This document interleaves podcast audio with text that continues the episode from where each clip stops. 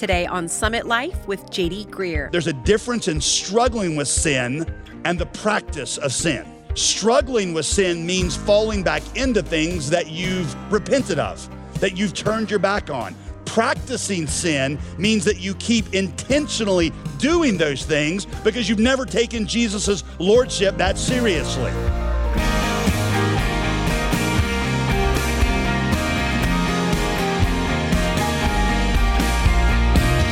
Welcome back to Summit Life with Pastor JD Greear. As always, I'm your host, Molly Vidovich.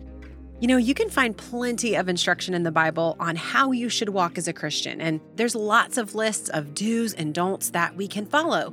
But today, Pastor JD helps us see that we don't just need to know how to walk, we need to know how to get the power to walk with Jesus. And when we are transformed by the gospel, the wonder of it fills our hearts and we are empowered to walk in love, light, and wisdom. Sound like a good plan? Let's join Pastor JD in Ephesians chapter 5.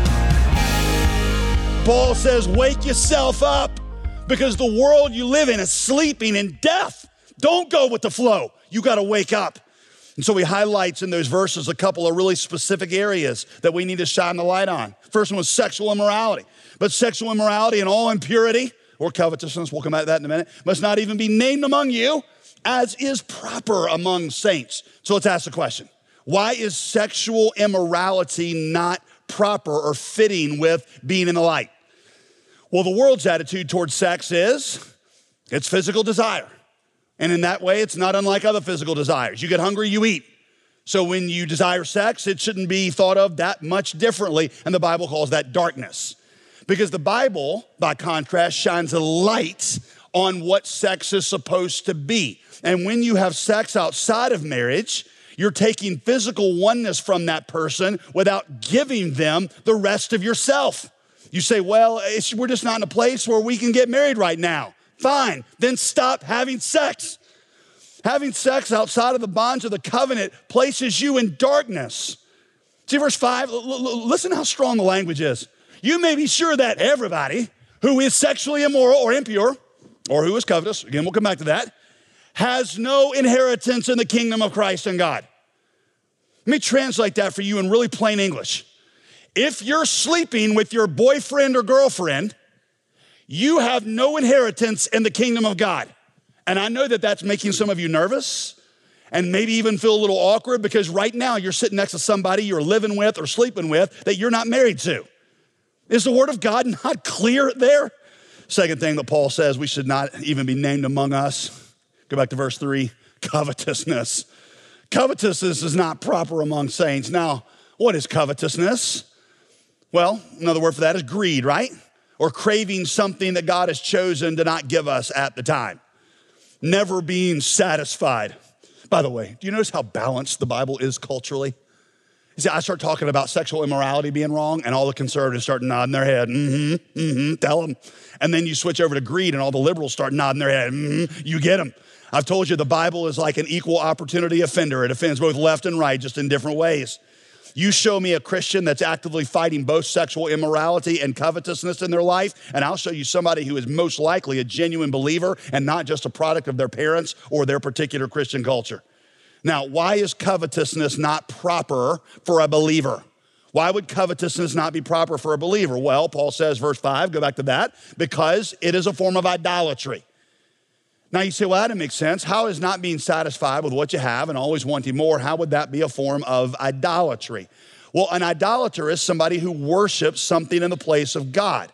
And you worship, listen to this, you are worshiping whatever you think is absolutely necessary in order to have a happy life. God is supposed to be the only thing that you feel like you absolutely need to be content in life. Doesn't mean you don't want other things. It just means that the only thing that you need in order to be happy in life is the presence of God.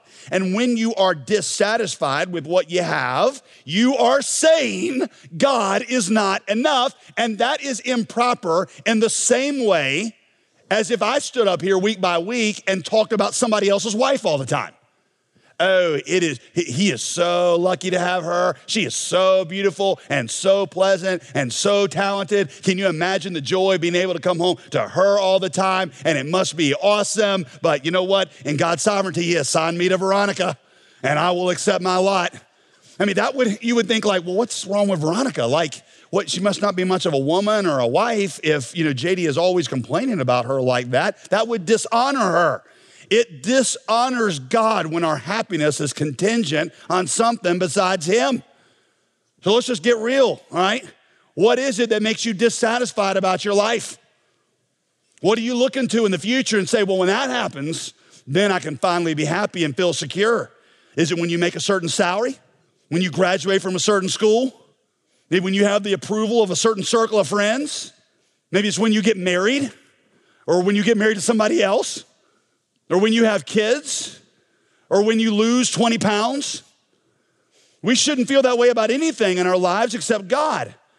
Now, again, we might want to make another $10,000 a year, or we might want to be married, or we might want to lose 20 pounds. There's nothing wrong with that, but our soul should depend on nothing for security and joy beside the presence of God.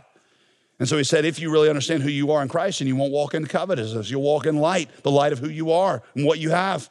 Here's your third way to walk, verse 15. Look carefully then on how you walk, not as unwise, but as wise. Number three, walk in wisdom. He goes on to tell you what that means redeeming the time because the days are evil.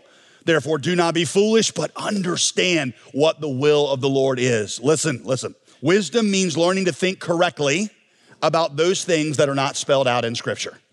Wisdom means learning to think correctly about those decisions that are not spelled out in Scripture. A lot of the decisions that you make in life, a lot of big decisions, are not directly spelled out in Scripture, right? Like what job you take, or how you spend your money, or what you do with your time, or who your best friends are, or what you watch on TV, or who you hang out with, or who you marry. Walking in wisdom means making decisions in those areas in ways that fit well with an understanding of what God is doing in the world and what He's trying to do in you. I think that word redeeming there is a really, really important word in that sentence because the context is the age that you live in. The days are evil in and of themselves. The culture we live in is evil, which means that if you want to grow closer in your relationship with God, you got to be intentional about it. You simply cannot coast into closeness with God. And when you understand that, it'll change how you look at some of the, listen, neutral things in your life. Paul says a lot of things are allowed for me as a Christian, they're just not helpful in advancing God's purposes in my life. Take an obvious example um, what you do with your time. Watching TV all the time for five hours a night may not be morally wrong, but is it helpful for growing you spiritually? I would suggest is probably not growing you spiritually at all. So, one of the ways of redeeming the time is to have some intentionality and say, I'm not just gonna do what I feel like every night. I'm gonna actually reserve a little bit of time so that I can be progressing in my walk with God, right? Or you could apply it to certain relationships. You might have relationships in your life that are not wrong. They're not wrong, but they're just not helping you grow spiritually. Listen, I, I, say this not just to teenagers and college students, but especially to teenagers and college students. I always say you need to look at that circle that you put closest to you because that is going to determine the shape of what you become spiritually. Your friends are the future you. You show me your friends, I'll show you your future because you will become like those people you have put closest into your life. And there's a lot of friendships that may be allowed, they're not wrong, but they're just not helpful for the purposes of what God's trying to do in you in light of what you know that God's doing in the world and what the gospel teaches us about the lostness of the world is what you're doing with your time. Would it be considered wise? Doesn't the gospel teach us that we're on a rescue mission? I mean, that means certain things may not be morally wrong in themselves, but they're just not wise in light of what we know about the world. Y'all, this is one of the reasons I went into ministry. I went in, there were a lot of different career paths I could have chosen. But in light of what I knew about eternity and the talents that God had given me, my question was what's the best use of my time with the short life that I have? If you know that people around you are dying without Christ, what should you be doing with your time? I knew that God had given me a gift to teach and lead, and, and I thought, well, I feel like the best use of those are gonna be doing what I'm doing right now. Is it right to play around while people perish? God had given me that gift, so I had decided to pursue that as a way of redeeming the time with the short life that I have. Now, hear me clearly. I am not telling you that you should leave your career and go into ministry. But I'm asking you, are you leveraging that career in ways that would be considered wise in light of what you know about the world? Are you using that career to spread the gospel? Your career is going to put you face to face with people I can never get close to. Are you using that to share the gospel with them? Have you started a Bible study on your team, in your campus? Have you started a Bible study in your workplace? Are you going on mission trips instead of just using all your vacation time to take trips? You ought, to, you ought to put on your schedule. Next year, I'm going to take part of my vacation time and I'm going to go on a mission trip. Maybe God's given you a job that could be used as a platform for gospel expansion into an unreached people group. Maybe that's a way that you could redeem the, the talents that God has given you for his ministry. If you know the ship you're on is going down, what should your attitude be? Is it not to make sure that people know where the rescue boats are? Here is wisdom's question a thousand years from today a thousand years from today, will I be glad that I lived my life the way that I'm living it now? This is Summit Life with Pastor JD Greear. We'll return to our teaching in just a moment, but I wanted to tell you about our featured resource this month meant to help you take this study of Ephesians further. What we've been learning together is that the strength that we need to overcome oppositions, obstacles, and spiritual oppression is found in the amazing love that God has for each of us and the unchanging purposes of God for us. We have a study guide to share with you that travels right alongside us through the book of Ephesians. It's called Your Place in God's Plan, and it's from our friends at the Good Book Company. Commit to growing in the gospel right now by digging deeper into this most important book of the Bible and see what God can do. It's yours when you support Summit Life with a generous gift to the ministry. So give us a call at 866 335 5220 or check it out at jdgreear.com. Now let's get back to the conclusion of today's teaching. Here's Pastor JD. Paul says three ways that you should walk based on what you know about the gospel and your identity in Christ. Three ways. Walk in love, walk in light, walk in wisdom. Now, before we close this, let me show you a couple of things that Paul warns them about that he knows could trip them up in this walk. Since the theme of the chapter is walking, you might call these potholes in the Christian life. That's not the word that Paul uses, but I think it serves as a metaphor. Um, pothole number one is back in verse six. He says, Here's one thing to trip you up false assurances. Let no one deceive you with empty words. For because of these things, he's talking specifically about sexual immorality and covetousness, which we covered. Because of those things, the wrath of God comes upon the sons of disobedience. Empty words. One of the oldest lies in the book, hear me, is that God really doesn't take sin that seriously, and that you can be a Christian and not take it that seriously either. In the church today, you hear it in preaching that sounds like this just pray this prayer and accept Jesus, and you'll go to heaven. Uh, just get baptized. That's kind of the main thing. Or, or, or, just go to confirmation class or go to confession. And it's okay to maintain a few sins on the side as long as they're not that bad. I want to tell you as clearly as I possibly can that is not true. You cannot claim Jesus as your Savior until you surrender to Him as Lord, and you cannot say you've surrendered to Him as Lord when you openly and intentionally pursue those things that put Him on the cross. So you say you're a Christian. Is He the Lord of your life? That's the other way of asking that question. I don't mean does your mouth confess that He is Lord, does your life demonstrate that He is Lord? Because if what your mouth says you believe about the Lordship of Jesus and what your life demonstrates you believe about the Lordship of Jesus are different, God looks at the life that you live as a better indicator of what you actually believe than what your mouth says you believe. Does your life demonstrate the Lordship of Jesus? Now, hear me, let me be clear again. I am not saying that you cannot be a Christian and still struggle with sin. I do. But there's a difference. Listen, there's a difference in struggling with sin and the practice of sin. Struggling with sin means falling back into things that you've repented of, that you've turned your back on. Practicing sin means that you keep intentionally doing those things because you've never taken Jesus' lordship that seriously. I think the walking imagery is really helpful here. You can walk toward Jesus and still stumble into sin. But what will happen when you do that is you will get up and you will keep pursuing the lordship of Jesus. What you cannot do is say you belong to Jesus and intentionally walk the other direction in a bunch of different areas. I struggle with indwelling sin constantly. But I can tell you, there is nothing in my heart about which I say, No, Jesus, you cannot have your way in that area. That's my way, that's my area. Don't touch it. I'm gonna do what I want there. Paul said, Don't be deceived by empty words. God takes us seriously. Don't have a false assurance if you're not surrendered to the Lordship of Christ. Pothole number two. He says, False comforts. False comforts might be my favorite part of the whole chapter. False comforts, verse 18. Do not get drunk with wine. Right? And all the Baptists said, Amen. There's another part. That is debauchery, but be filled with the Spirit. Now, let me ask a question. You see how these two phrases are, are parallel? It means that one is kind of compared to the other. Why do you think he compares being drunk with wine and being filled by the Spirit? Is it because you act the same giddy, silly way when you get drunk with wine that you are filled with the Spirit? Not necessarily. That's some people take that to mean that. That's not what that means.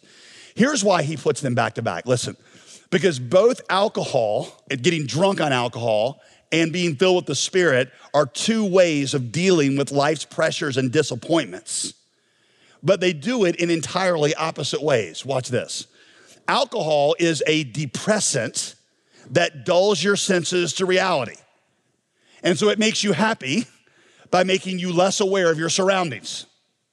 The Holy Spirit, by contrast, is a stimulus that makes you more aware of reality and it makes you happy and joyful by giving you a clearer picture of what's happening, not a duller one.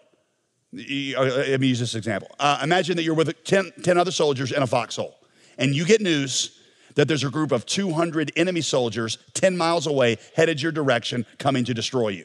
You feel panic. You feel afraid. You are depressed. There's nothing you think you can do about it. So, how do you remain happy for the next three hours or so until they get there and destroy you?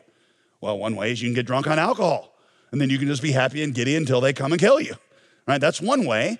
The other way is what if you sent out some reconnaissance and you found out that only one mile away, there were 2,000 friendly soldiers and they were coming to surround you so that when the 200 enemy soldiers got there, they would never be able to touch you.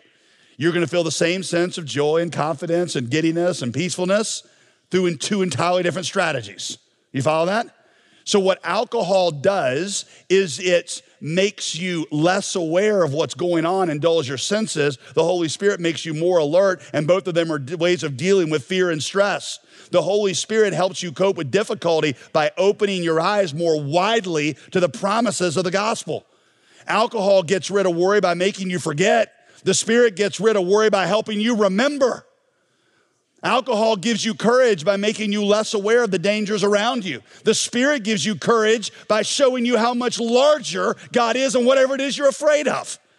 So Paul continues, be filled with the Spirit, addressing one another in psalms and hymns and spiritual songs. Now, again, notice how these two things connect.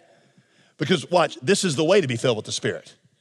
Being filled with the Spirit is this new reality, and one of the ways that you're going to know this new reality is by is by the addressing one another in psalms and hymns and spiritual song. Now, what does that mean? Does that mean you walk up to each other, you're like, "Hello, how are you today?" No, that's he's not what he's talking about. That would be weird. Th- think of that right there as like a soundtrack going on in your heart. A soundtrack. You know how, like, when you're watching a TV show or a movie, you kind of know what you're supposed to be, how you're supposed to be interpreting a situation based on the music that's playing in the background. So if there's like perfectly timed, I love it. So if there's like scary music that's coming in, you're kind of like something bad's about to happen. But if it's like you know like chipper music, then you're like oh, nothing's bad's gonna happen. What happens is you go through things in life and you start to interpret them and you start to sing a song of despair. And what you need is you need somebody that knows the gospel that is close to you that can say, Oh, no, no, that's not the song of despair. You need to sing in your heart the song of God works all things together for good to them who love him. And his eye is on the sparrow and he's watching you, and not one hair falls out of your head without your heavenly Father knowing. Or you start to sing the song of, I'm overwhelmed and I can't do this. And they start singing the song of, I can do all things through Christ who strengthens me. And you start singing the song of, I'm hopeless and I'm abandoned. And they start countering that with a good chorus of, I will never leave you or forsake you. He's saying, change the soundtrack in your heart to the soundtrack of the gospel. And what that means is you've got a few things. One, you got to know the Bible. You got to have the Bible bouncing around in your heart so that it becomes the soundtrack, which means you got to read it every day. Every day you got to read the Bible so it's fresh in your mind, and you got to memorize it so that it bounces around in there and you interpret things according to the Word of God. Um, you got to listen to it. Um, listen to, uh, let's take it literally, Christian music. I'm not against secular music. I like some secular music, but I love listening to music that just teaches scripture to my heart because I've heard, I've heard, listen, I've heard songs described as sermons that you can remember. You prove that to you? It, it doesn't hurt my feelings. Uh, watch this. About a year and a half ago, I preached a series called The Name. People say it was one of the best sermon series I've ever preached. Seven messages in it. Can you name a single one? Even one? Nope. Yet, if I say what a powerful name it is, you can tell me the next three lines of that song. You see, there is a sense in which you got to have this scripture that's flooded in your heart so that when life brings something to you, you play the right soundtrack. And notice that it's one another here. What it means is you got to be in corporate worship like this because that's what we do is we sing the songs of redemption to each other. Hey, give you one other application. It's why you got to be in a small group. It's why you got to be in a small group because in order to hear somebody's heart song, you got to be close enough to hear it. It's like that faint thing playing in the background that you can't hear unless you're close. So you need to be close enough that you can hear them going through this and you can say, no, no, no, no, no, you're singing the wrong song. Here's the song you ought to be singing it's the promises of the gospel. Which is why I tell you, listen, for some of you over and over in this passage, you in this book um, of Ephesians, you have to get off of the sidelines of the church. The blessings of the church are not intended to come to you through one man standing on a stage. The blessings of the church come when you are deeply connected and as the Spirit of God uses the members of His church to speak into your life. And if you're on the sidelines, you're just not in a place where the Spirit of God can do what He wants in you. So you need to join and you need to volunteer and you need to get in a small group and you need to get connected and you need to get your kids connected here, by the way. Your kids need to be a part of student ministry. You want to know why? Because if not, the songs of their heart are going to be written by Bruno Mars and Drake. And that's not the one of the songs you want them singing in the back of their heart. You want them singing songs written by the Apostle Paul and King David the Shepherd and other things that come from the Holy Spirit. So you got to get connected and get your family connected. Friends, this all goes back to the word at the beginning of the chapter. Therefore, therefore, therefore, in light of what you have received in Christ, in light of what you've experienced, this is how you should walk. Have you experienced the transforming power of the gospel? If not, my friend, you can receive it today, right now. It's a free gift of grace God gives. You don't have to work to become God's child, it's a gift that He gives that you receive. You can do it right now by surrendering to the Lordship of Jesus and receiving Him as your Savior. If you have received that, then you need to return to the gospel and you need to let its truth saturate your soul until your heart begins to say, I want to walk in love and I want to walk in light and I want to walk in wisdom. Walk in love, walk in light, and walk in wisdom. You're listening to Pastor JD Greear on Summit Life. JD, we've been talking for a couple of weeks about God's incorruptible love for us and for his church. So, what would you say to all of our listeners who are shouting as they hear you talk? What about my local church? It's struggling. Well, the first thing I'd say, Molly, is we've we've been there. Yes. I mean, you and I have been a part of this church for a long time, and we've had seasons of thriving, and we've had seasons where we felt like we were struggling. Yep. And there's no quick, you know, magic bullet where I'll just listen to this, say this, start trying this. But what I can remind you is that God's intention is that we go and bring forth fruit, Right. that that fruit be abundant, and and God wants a closeness with you even more than you want closeness with Him. And He's made that available to us in Christ, and that's what the book of Ephesians is all about. We got a Bible study that we're going to offer you this month to go along with the messages here on Summit Life, and that Bible study is called Your Place in God's Plan. We'd love to give it to you as a thank you gift for your support of Summit Life, and it'll help you get even more out of this incredible letter that the Apostle Paul wrote under the inspiration of the Holy Spirit to the Ephesians. Let me encourage you to get a copy of this Bible study titled Your Place in God's Plan. We'll be happy to send it to you today when you donate to support this ministry or when you become a monthly gospel partner. The suggested giving level is $35 or more, so join this mission today and give by calling 866 335 5220 or give online at jdgreear.com. I'm Molly Vidovich, and tomorrow we're going to continue our study as Pastor JD looks at our most common relationships of marriage, family, and work. So be sure to listen again Tuesday to Summit Life with JD Greear.